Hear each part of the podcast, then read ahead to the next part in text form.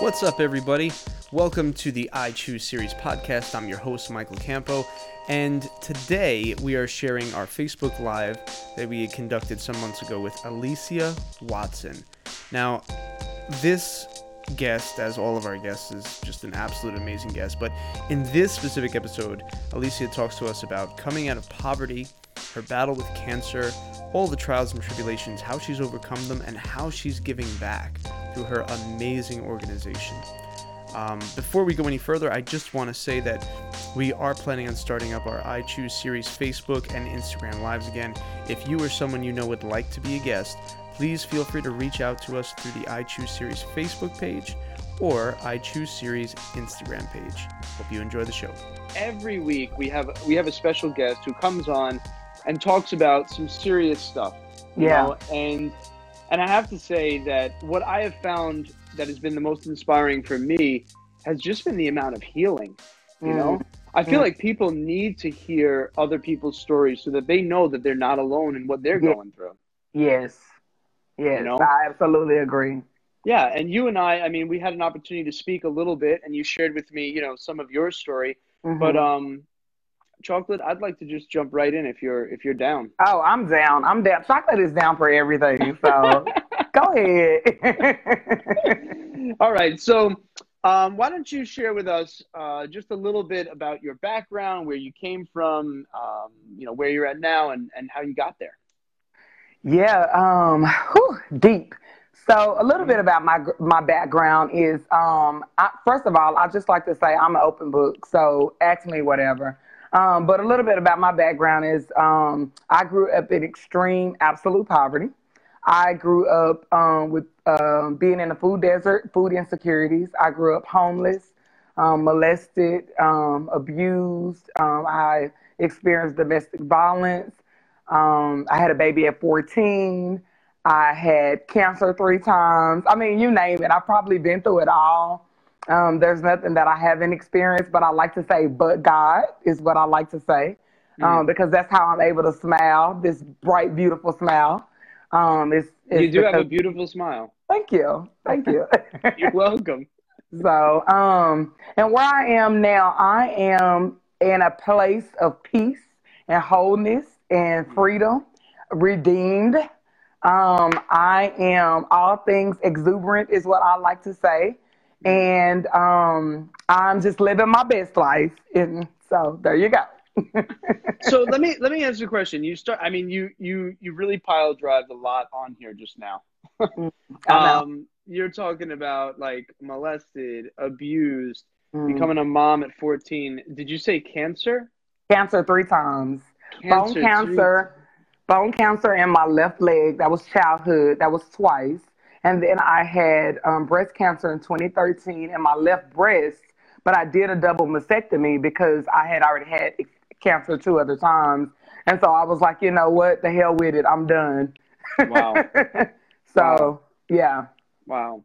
Yeah. And the the other stuff, I mean, molested, abused, I mean, I, am sitting here, we're talking now. This stuff, I know this stuff happened in the past, but, you know, as you just said, a beautiful smile how does somebody who's gone through what what it is that you've gone through how how you have this beautiful smile on your face i mean you know we we unfortunately in the world we live in today this mm. is it's not news which is sad yeah. you know mm. what i'm saying it's mm-hmm. sad but mm. like i just want to know and again this is about the people who are listening the audience that we yeah. built up and you know how did you how did you get through this stuff you know when did it oh. start when did it start Oh, I can remember back to um, age five. Um, first of all, my mom has always been on drugs my whole life, um, and and I just think about like her lifestyle and her being, you know, not able to care for me in the way that she needed to, which allowed a lot of men around, a lot of predators. Um, the lack, um, I went without a lot of things. I grew up in foster home. And so I can remember back to the age of five, um, my first time being raped, because molested is probably a, a lesser word, but raped by my brother's grandmother's husband. Um, he got 20 years in prison in the state of California. Um, I was born here in Texas, but I lived in California um, when my mom and dad divorced from two to 10. And mm. so that was just a whole nother struggle before even coming to Texas. But um, the first time that this happened and being able to tell and the abuse and bruises that were on my body, you know, dates back to that early. And so um, you asked me how I'm able to still smile. And I just, I mean, one, but God, but two, because I had a praying grandmother. And I know you heard people from the South say they have a praying grandmother, but but that is what I had. I had a praying grandmother that had her hands on me, that prayed for me and mm. told me how beautiful I was and I was gonna be something. And uh, she died when I was 17 years old, and then you know life got real. So yeah, yeah. Jeez. So so just walk me through this. So you had, I mean, growing up, you were in foster care, mm-hmm. poor, mm-hmm. all of that. Um, you said raped, and then like you become an adult now at 17. Mm-hmm. Is that what you're telling me? Like, well, I be, I really become an adult at 14, really, but yeah. um, I mean, really being out on my own at 17. So having a baby at 14 years old, um, the baby daddy not there, and um, I turned 15 in July. I had her in May, and I turned 15 in July the same year, and which was 96, and um, you know, I got my first job at Burger King down the street from the house, walking to work. Um, just you know love that I had mentors in my life because I was in a part of the um, high school parenting program, and so yeah. they connected me with like childcare and things like that to kind of get me um, moving forward in my life. So got childcare, so I was able to get free daycare. and My daughter went to uh, daycare while I worked, and um, then my grandmother died when my daughter was two years old. Mm. And I was like, oh my God, what am I going to do? Because this is my help. Baby daddy not there, his family not there. Yeah. And so this is my help. So what am I going to do? Yeah. And, um, and mom's not in the picture either, right? No. Mom's, mom's not in the picture. picture. No, dad either. Okay. No. All right. Yeah. So it's you, you and your baby girl, you and your two year old. Yes, me and my two year old that we call Tweety. Her name is Archesia, but we call her Tweety. So, um, and I'll tell you why later but um, because there's a funny joke behind it. But so it's me and Tweety, and I remember moving out and uh, moving out my grandparents' house. My granddad was still alive, but you know now I gotta m- make my way. And so I remember remember moving out, getting my first apartment. Um, I had just graduated high school because I actually graduated high school early. Um, I went to summer school and night school because I didn't like school and I was a young mom and I needed to work. And so I graduated high school a year early and I got my first apartment when I was 17. I remember lying on the application telling them that I was 18 years old. And they did not do a background check, and I lived there for seven years. yeah. so, okay, so you're 17 years old. You move in with Tweety. Yes. And you guys now you have your own your own place. Yes. Okay. And then I uh, low key married my high school sweetheart, so I thought. And so um, we stayed married 10 years. And five of the 10 years, I went through domestic violence. And um, I got my last black eye and broken rib. And then I was like, finally, I was like, yeah, I'm out of this. And um, I mean, I, it was a security blanket. I never thought that um, I would be with somebody that would love me and my daughter. And so I fell for all the traps. And um, I was seeking attention, of course, in the wrong way. And so I had to go through that. But that's, you know, it's a part of the story now. And um, I found healing in that place because now I'm married to an awesome guy, which we'll talk about later. Mm-hmm. But yeah, so we, you know, go through that and, you know, I'm trying to work and go to school, be enrolled in college and end up having a dropout, you know, after two years and just, you know, life got real. So, yeah. yeah. Damn. Okay. So I know, right? well, I'm gonna skip on that note. No, no, it's a lot of stuff. It's a lot of stuff. If anyone in there is tuning in just now, we're speaking with Chocolate, and she is just sharing, you know, her her most vulnerable, you know, stuff that's been, that's been happening in her life, and and kind of, um, you know, how she's gotten through it up to this point. So, I just I have to say, so it's hard for me to understand mm-hmm. the woman that I'm talking to now, just going through all of this stuff that you're mm-hmm. that you just that you just tallying up for me. You know what I mean? Mm-hmm. It's it's hard for me to understand that. Mm-hmm. Um, I mean, I know people who have not gone through, you know, half of these things, mm-hmm. and um, and they're, you know, they're struggling. Yeah. And and here you are, um, you know, victoriously, you know, smiling. Yeah. how does that happen? Um, God, that's mm. the only thing. I have no other answer. Um, I, I, I have a two part. I like to use the analogy. One, I wanted it. Two, it was God. But one, it was God, and two, I wanted it, and they work hand in hand. Mm. And so, apart from that, I can do nothing. But I had to want God to want out, mm-hmm. and I wanted right. out, and I needed help. So, like, so we're talking now. You were married, seventeen yes. to twenty-seven, mm-hmm. right? Yes. And so then uh, it's an abusive relationship, and then you finally say, "I'm out of this. I'm out. Mm-hmm. I'm gone." Yeah. Take me from there. So um, I was I went to school for early childhood education. So I have an associate's in early childhood education, and I like to say I am allergic to kids.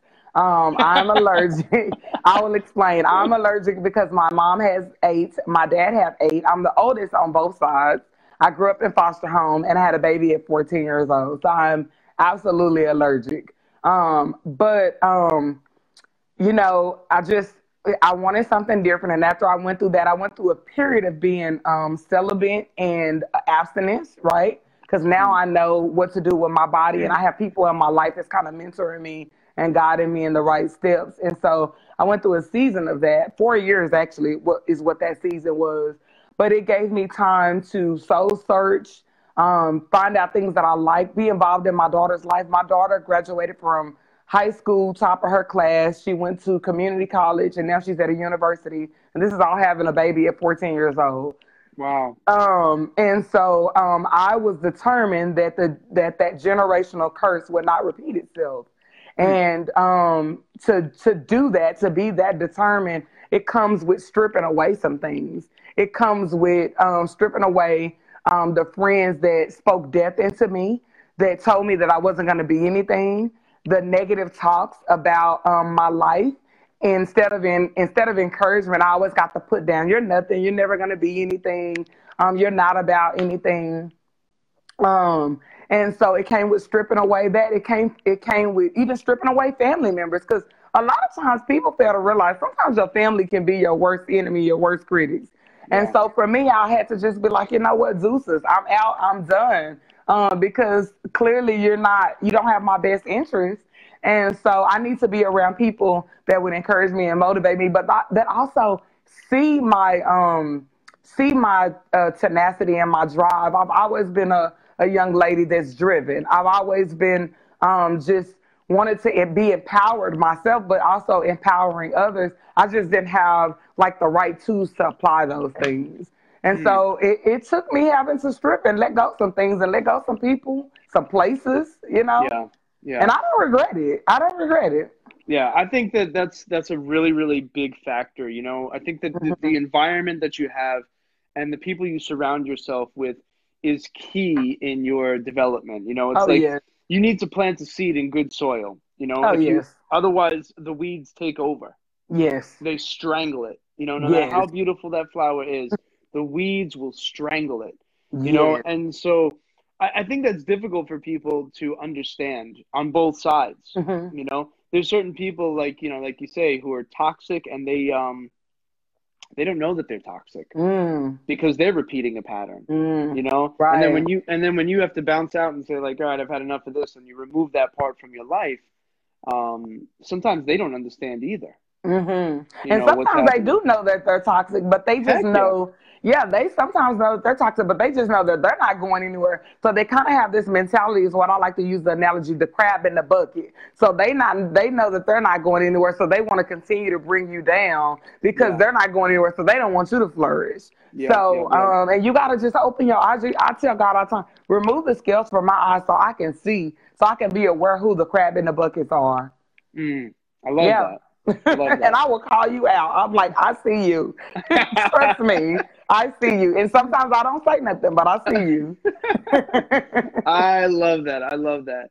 All right. So, I mean, you you come through all of this, and you mm-hmm. said it was two things. You said it was you wanting it mm-hmm. and God, and it was God and you wanting it. Mm-hmm. Tell me more about that. Um, so I grew up in a in a Baptist family, culturally um, uh, culture Christian, a Baptist. My grandmother, diehard Baptist, one of them praying grandmamas. We was at church every Sunday, Bible study, you know, all the things.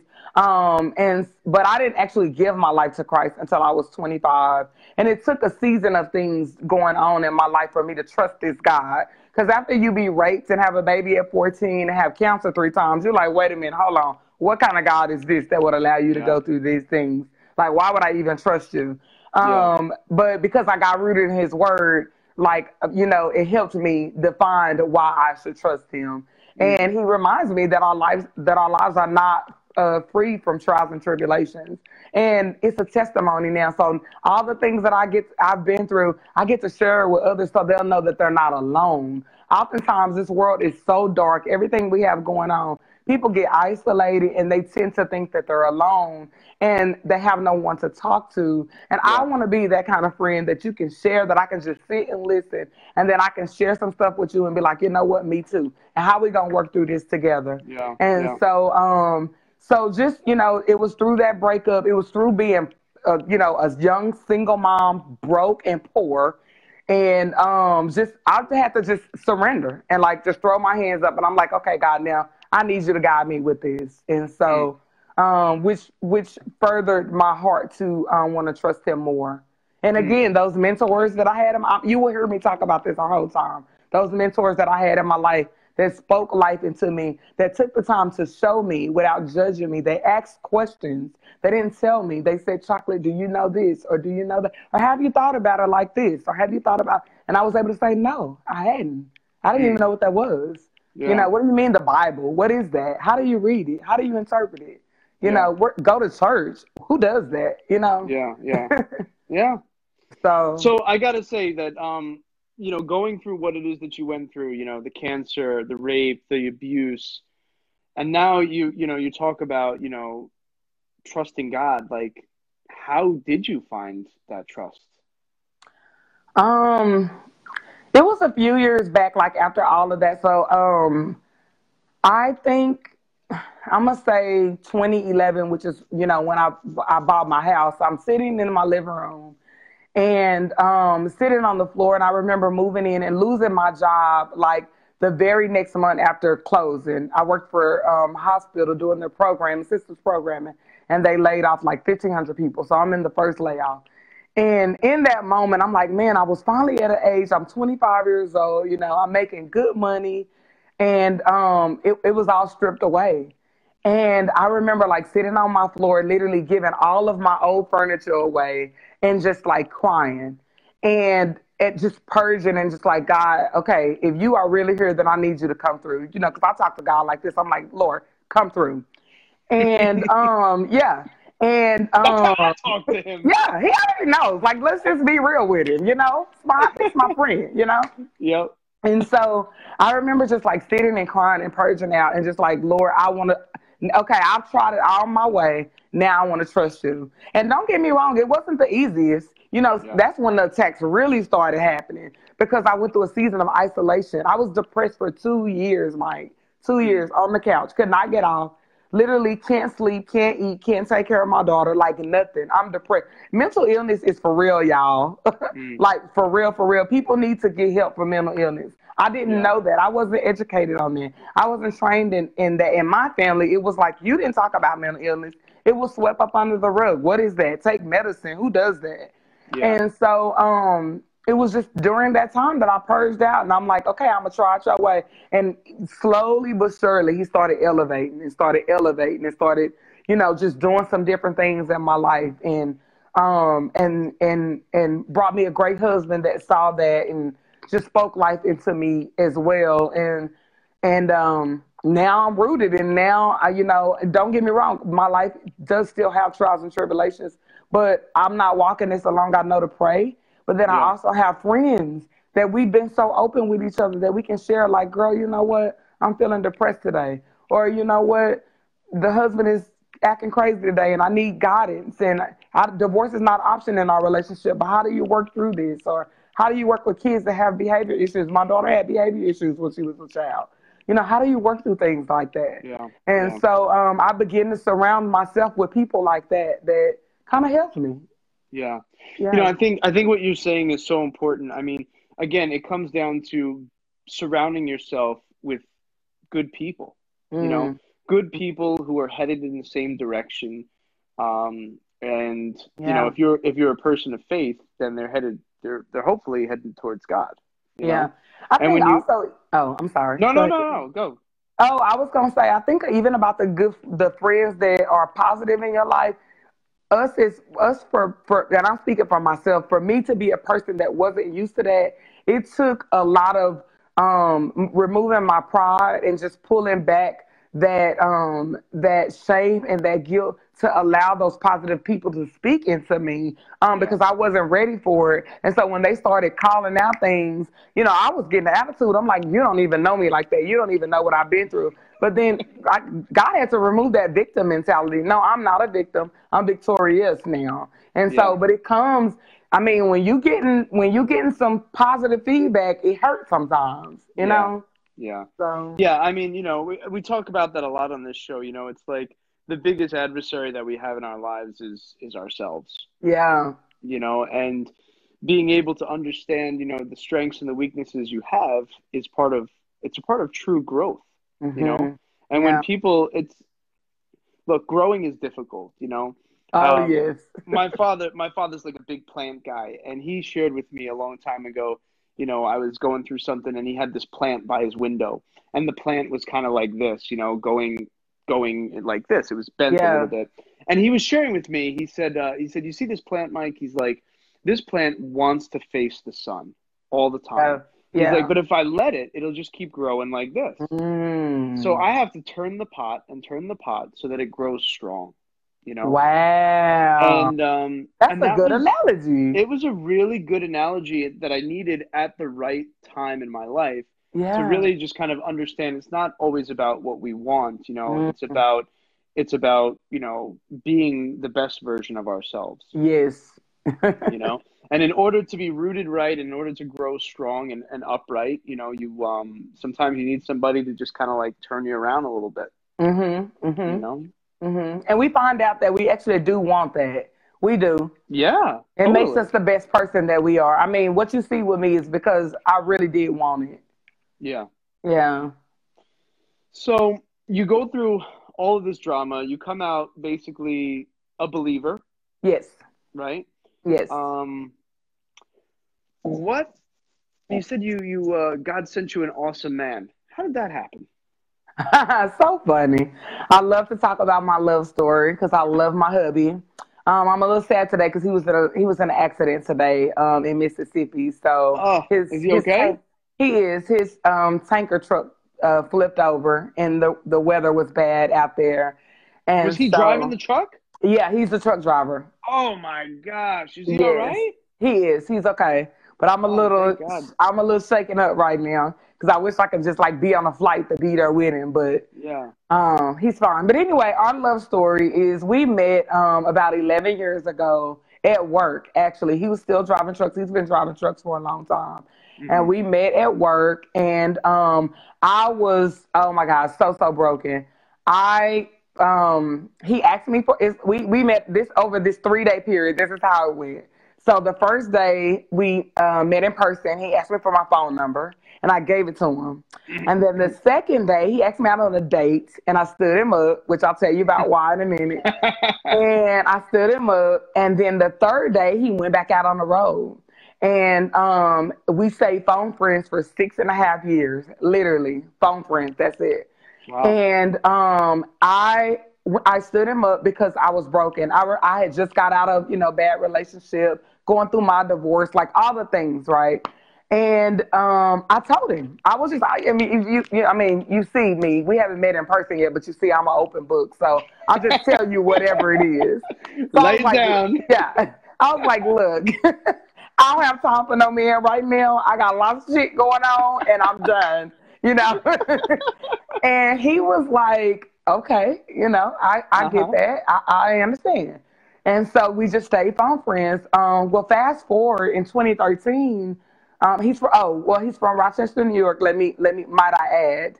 And um, so in 2013, yes, he got, I got diagnosed with breast cancer. And at this point now, in six and a half years, we're up to pet names now. So he's like, we're like boo, babe, you know, like those kind of things. All of that. Uh, all of that. Yeah. So um, I call him up on the phone and I was like, hey, just like this. I was like, hey, boo, guess what happened to me today? And he was like, what? You know? And I was like, yeah, I went to the doctor today and guess what they said? And he was like, what? And I was like, oh, yeah, I got breast cancer. And he was like, you just said that like that was just something like you could get rid of like overnight. Like, who does that? And I'm like, well, uh, cancer two other times. I mean, this is nothing in my mind. Mm. And this was on a Tuesday because I can never forget dates, the important dates. So that was on a Tuesday. I get, I have aggressive, like aggressive treatment. I ended up going through like the emergency because a blood vessel busted. And so like I, they had to call me for work and tell me to come back in, like all this stuff. So Friday, I go to work at the same job that I've been at for over five years, and they lay me off. So I call him, and I'm like, now I'm balling. It's 10 a.m. I get laid off at 10 a.m. in the morning on Friday morning, payday. so um, I called him from the parking lot. I had I couldn't even drive, and I was just like bawling. And I'm like, guess what happened to me today? He was like, what? And I'm like, they laid me off. And um, just so we went through all of that and just crying and trying to figure out what do I do next because I thought I was gonna be able to work like doing chemo and all this. My daughter's in her senior year of high school, so I gotta pay for prom, you know, graduation, like all this stuff. Yeah. Um, and so this was in October. So he comes to visit me, and we kind of like talk through some stuff as friends, right? So we kind of talked through some stuff, and his birthday um, is in November, and so we like went through Thanksgiving together and like all of that. And then um, he calls me like one morning, like three or four days later, and he's like, "Yeah, you know what, babe? Because we're pet names again." He's like, "I think God is telling me that I need to move to Texas and take care of you." So I'm like, wait a minute, hold on, guys, you're real funny. I told you I did not want be in. Did I tell you that? so he sent he sent him as my friend. Uh-huh. So um, he sent him as my friend, and he asked me what did I think about that, and I was like, well, absolutely. What do I have to lose at this point? I need some support, you know, whatever.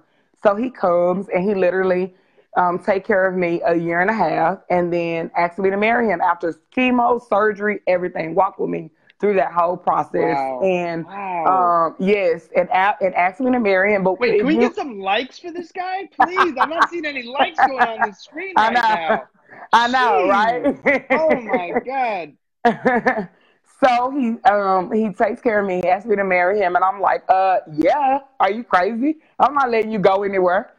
and um, so you know, we both came from being divorced. Um, he's older than me. He's 50, and I'm 37 and um, we wanted to do things different. So we went to marriage counseling. We actually we actually went to premarital counseling twice, and we um, we refrained from each other, and you know we just did all the things that would make us invest in each other the proper way. And um, we ended up getting married October 3rd. So we'll be married uh, four years this October 3rd. Man, congratulations. And yes, yes, yes, God. Yeah. And so um, we're a blended family of three. And so um, my daughter is 22 and she's here in Texas, and um, our, our, other two kids are in New York, and um, they're 28 and 29, girl and boy. Then we also have grandbabies as well. And so we're empty nesters, um, and he's still driving. And well, you know, after today, we don't know what the Lord has for us now. Yeah. Um, but we just, you know, all things work together for the good. So we're not worried about anything. But um, yeah, he supports me and um, very supportive of him. I know he loves to drive in the, the trucks and the tankers. And so we just, we're, we're a great match. We really are. So, yeah. Man, I gotta, all right. So you, you go through all this stuff. I need to know. And, and I, I'm telling you, like when I rebroadcast this, because you know how I do it. I mean, I yeah. take little gems and put yeah. them up. I need to know, Chocolate, where does the strength come from? Because people who are listening may not understand mm. how you can go through all this and just be like, I think it sounded to me like you were more upset about getting laid off than the cancer. I was. I needed my coins. I was like, forget that cancer. These bills still do. I mean, seriously, like, you know, how, where's the strength coming from? Um, you know, I I don't make excuses, Mike. I'm one of these kind of people like, you know, uh, you know, I just I try to make it happen, and mm. um, I'm I'm one of these kind of people. Like if you give me the opportunity, I will work at it. The problem is, is a lot of times no one is giving me opportunity. But if you give me opportunity, I will work at it. And um, I, I just I don't make excuses, and I just again I surround myself with good people, and I feed off people. I'm very extroverted, if you can't tell, and so I yeah, feed yeah, off people, and so that's where a lot Me of times too. where my strength come from. Yeah, yeah. I know we get along really well. Later this week, I gotta like I gotta just pump each other up. Yeah, yeah, yeah. So yeah. Awesome. So All yeah. Right, so tell me about this. Um, tell me about what you're doing now.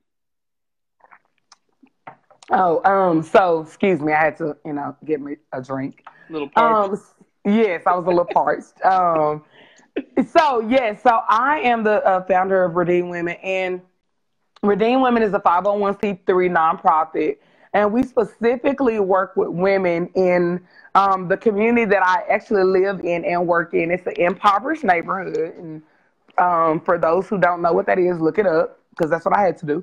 Uh, uh, but, and leave a comment so everyone else knows. and leave a comment. Uh, but our um, community is um, it's overlooked and underserved, basically. Um, we have, um, you know, predominantly African American women, single moms, um, just trying to make it. We have we're in a food desert as well with food insecurities, not just a food desert, as I've learned. Mm-hmm. Um, we have a lack of transportation here. There, uh, we're a laundromat desert. Um, there's no Kroger and there's no Starbucks, is what I like to say. Um, and it takes a, a, strong person to be able to live in this kind of community and uh, see lives being changed every day. But the purpose of Redeemed Women, so I went into um, full time ministry a few years back working for a couple of organizations, and um, my heart was just women. And it was because for me, I was like, I was the person who lacked the resources. I was a girl who grew up where um, no one was telling me where to go get birth control at. I mean, I had a baby at 14. No one told me where to go get birth control at. No one even told me about abstinence, let alone getting my tube side. Or where do I go get education at? Or how do I get health care? Or how, where do I um, do resume writing and learn these things? And so, um, because I lacked a lot of those resources, I knew that living in my community a lot of the people um, and the, a lot of the women in my community lack those same resources. They lack hope.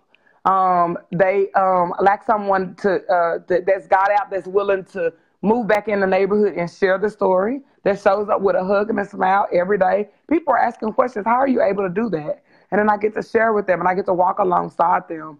Um, mm. That is not in my own strength.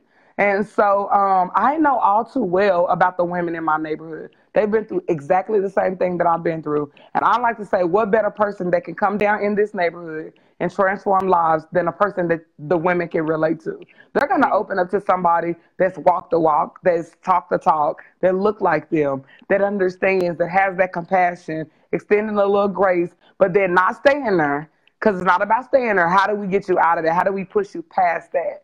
And um, so, you know, that's kind of like what really stood out to me. And then, you know, I, I see so many people that focus on like the families per se or kids or the male aspect. But as women, and you're married, Mike, as women, we tend to matriarch everything, right? We manage the husband, the kids, the jobs, home, depression, illness, sickness, and still get it done. My wife's so, watching right now, so I'm sure there's going to be some hearts coming up on that screen quick. yes. And so for me, I was just like, somebody needs to be the voice. Somebody needs to shed the light on the woman who empowers her, who it builds her up, who encourages her to let her know that it's okay when you're frustrated. It's okay. I use the analogy with my girlfriends. Um, I love to sit around the table and just, you know, have, you know, girl time, talk time.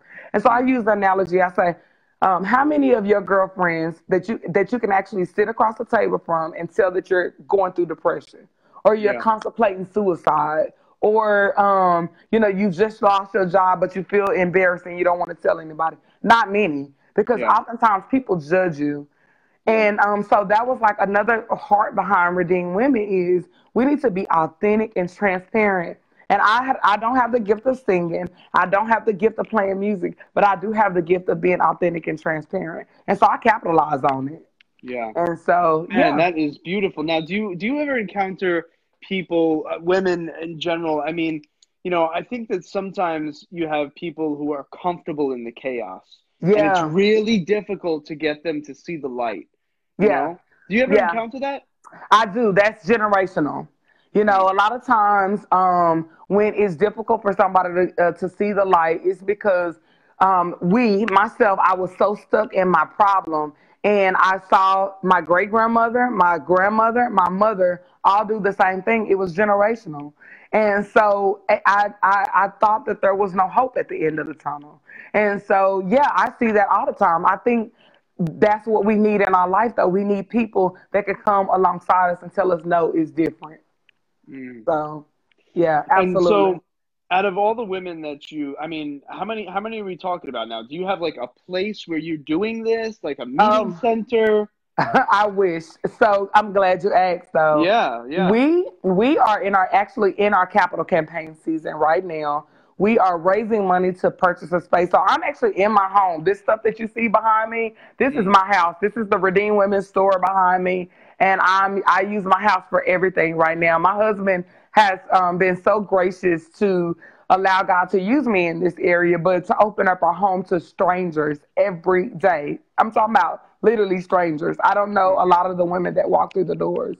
Um, but um, we have a core team of ladies, 20 ladies, and um, my house is full. And we don't live in a big house. We live in a small, tiny Habitat for Humanity house. It's probably I don't even know less than 1,500 square feet. It's not big at all. It's it's ours though. But um, I, I think about when God said go, God said, go ye therefore make disciples. He didn't say go when you get the building, go when you get the nice, you know, space. And so Yeah. we're raising uh, money for our space called The Well. And if you know the story in the Bible, the women in the the women in the Bible met at the well. That's where they did everything at. And Wow. so, um, yes, and so that's why we're calling it the well. And so we are raising money for. We're raising ninety five thousand dollars to purchase our space to expand our programming. Um, and we currently have forty five thousand dollars. So. People, get on and give. You're like it's a tax deductible. Yes, yes. oh so my gosh! All right, so you already have the property picked out. No, um, yes and no. So we have a landmark of where the property would be, but not necessarily it picked out yet because you know builders and lenders they want them coins first, and Oh, they yeah. want to see that you got your money up front, and so they're really not talking to us until we come to the table and say this is what we have. So, um, So you're gonna build the place then? You're not buying No. the place. No, we want to buy. We want to buy it already built, and we'll just use Okay. we'll reno and I mean our Okay. ne- our neighborhood we got boarded up walls and and you know rats and roaches down here, so we got to do a lot of renovation. Yeah. Um, so that'll include the purchase and renovation, and so um, yeah, and so right now um, what we're doing is focusing on mentorship, life skills training, one on one. Um, we do a Bible study every Tuesday in my home. It's called Just for Us. Um, literally, I mean, we have sometimes it's standing room only. Just this week, it was just amazing. A lady gave her life to Christ. Um, she had been using drugs for a long time, and she cried out and told God she didn't want to smoke the crack pipe anymore. And so it was just amazing just this week. But every week, somebody's life is changed, and they're willing to make the next step of where do I go get um, rehab? You got to uh, look at, we have a lot of women that have um, been through sex trafficking um, and uh, opioid use. Um, that is the, the prescription game. Oh my God, the prescription pill game. It is so raw. And if you don't know about that, you don't know where to send people. You don't. But see, you know, I grew up with that all my life, so that's why those kind of conversations are not hard for me. And so, but you got to look at these are people that's walking through our house, our home every week, every day. My door, my front door is open, and so the well is such an important piece that we'll be able to, you know, uh, have partners that'll come in and teach some of these things um, that I can't teach, nor do I want to. I want to partner with other people that can come in to help Redeemed Women grow and flourish. But also, you know, we're going to expand our programming to do a work program. So we've got women already that I've been speaking life into submitting to authority. You know, if you go anywhere else, people will cuss you out. These ladies, they'll go off on you. I'm telling you.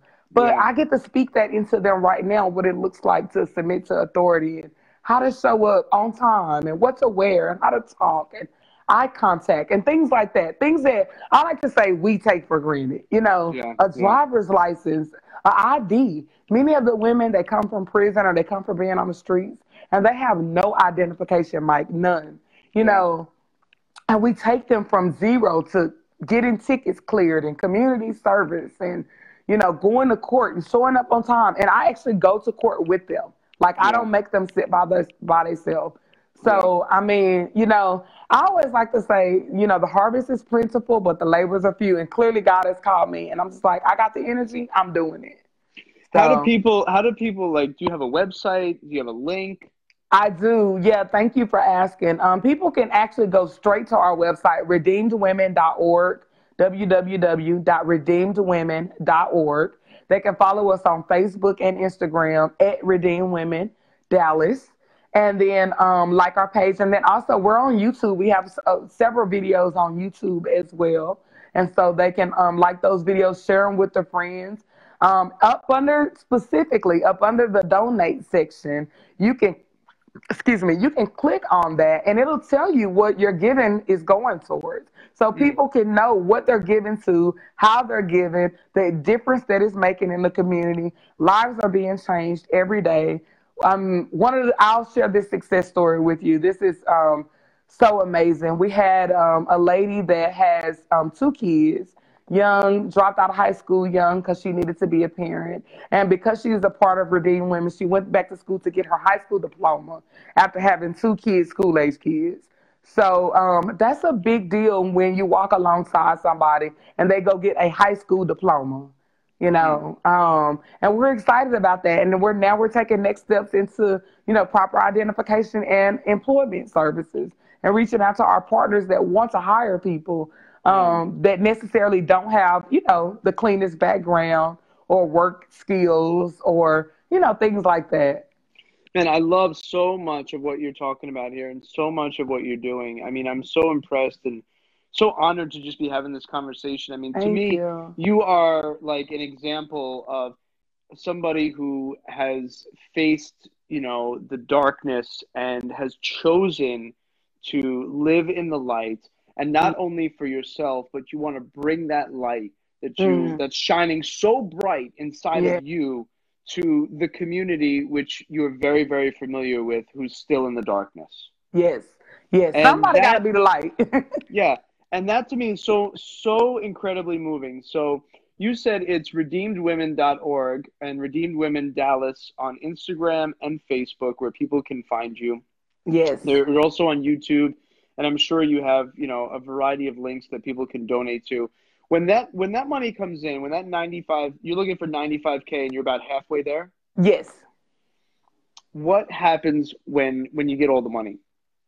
Oh, so we have our real estate um, agent that is already boots on ground that's been a partner of Redeemed Women for years. And so we have our help, our team behind the scenes that is helping to like, you know, work on property negotiations, like to have that experience. I don't have that experience. So Yeah, yeah, yeah. I have to have that team. I have an awesome team. I have an awesome board of directors. I have awesome people that come and they volunteer. They bring a lot of knowledge to the table um, lawyers and real estate agents, commercial real estate. So that team will handle that once we say, hey, we got the money, now let's move forward.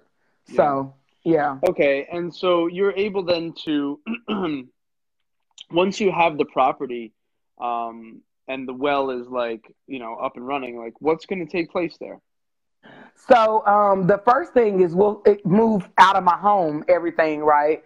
So we'll continue to do our Bible studies there. We'll start bringing in partners that will actually teach full on life skills services because be- before you can get employed anywhere, you have to have life skills before you can get employed. You have to know how to fill out an application. you Yeah. have to know about, um, you know, you have to know how to do a resume. So we'll do a lot of trainings and teachings first. I'm all about this is what I think because we're mm, when God get ready to take to to take redeemed women to the next level. I'm I'm like this. What happens to the people when God get ready to shift? And so if you teach me how to fish, not give me the fish, but if you teach me how to fish, I'll know how to do it over and over again. And which is is what got me to where I am right now because somebody taught me how to fish. And so our goal is to train and teach and educate and even bring awareness to resources that are in this community that people don't necessarily know about. That's like right up the street from them that they don't even know that's there. So to be more so a resource center. And then um, we will move into working with partners to provide employment. So we want to do um, one, we have a van that we call Vanna White, and she is now being chaperoned by me, Chocolate. Hashtag, hashtag Wheel of Fortune if you know the Vanna White. so um, we will hire a want to be backstage, Jack. Let me get in here. so we will hire a van driver to uh, do our transportation needs. Currently, we go to the grocery store um, twice a month, and then we do other service needs. So it may be taking them to job interviews, or it may be taking them to social services and getting all that stuff set up and getting proper identification. So we'll have, hire a van driver to do that, which will take me off of doing that. And then also, we will work with partners like Southwest Airlines to do a call center. So they would actually because we want to uh, elite take out the the transportation barrier and the child care barrier. Two other things that we face in our neighborhood is transportation issues and child care issues. Where if you're a single mom, you might get the job, but because you have no babysitter or no daycare, you're gonna get the job for a little while and then you have to quit after two or three days because your baby is sick and you have no way to get there. Well, but if but if you work right in the community and you have a job and your baby is sick, it'll be you can get home in five minutes, but you can also get to work in five minutes as well. And yeah. so we're trying to, t- you can't address everything. You have to only do one thing at a time right now. And so we can't address the child care because I'm allergic to kids, but we can't, but we can't address the transportation needs. So that's why we want to be housed right in the community so they can either walk or ride the bus. And so We'll partner with some of our partners at Southwest Airlines, AT&T to do a call center. that would actually come to work with us, use all of our um, equipment, the phone, the computers, and all that. That'll be donated because we we already have partnerships for all of this stuff. We just don't have a space. That's it. Yeah.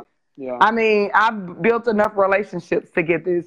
So that, and then um, we also want to pilot a couple more job uh, programs, but we really just don't know what that looks like because a lot of the talks is mindless right now until we have a space for it. So right now, what the women are doing is, so say we uh, get a woman we have like five women right now that are seeking employment. So what we do is we partner with one of our local organizations in the community called City Square. If you haven't heard about them, people should check them out because I love City Square. Um, and they do work training programs, but they also do classes. So after you complete this three or four week class, they place you in a job in a skill set that that you're able to work in that you're comfortable with. And so that's what we're doing right now. We're just outsourcing and partnering out because, you know, again, God said go. He didn't say go when you get the building. So, man. Yeah. Redeem women. Man, I love it. I you know, I have to say, man, I I'm just man, Chocolate, I'm so moved and inspired by you. Thank and I'm you. just so grateful for you to just come on our show and, and you know and be vulnerable and mm. share share the nitty gritty, like the terrible things that have happened, and how you're coming out on top and giving back to the community. Mm-hmm. I think that it's eye opening. You know, as we're coming to the end of our show here, um, what do you think it was? Was that like that one? That one choice that just changed everything for you.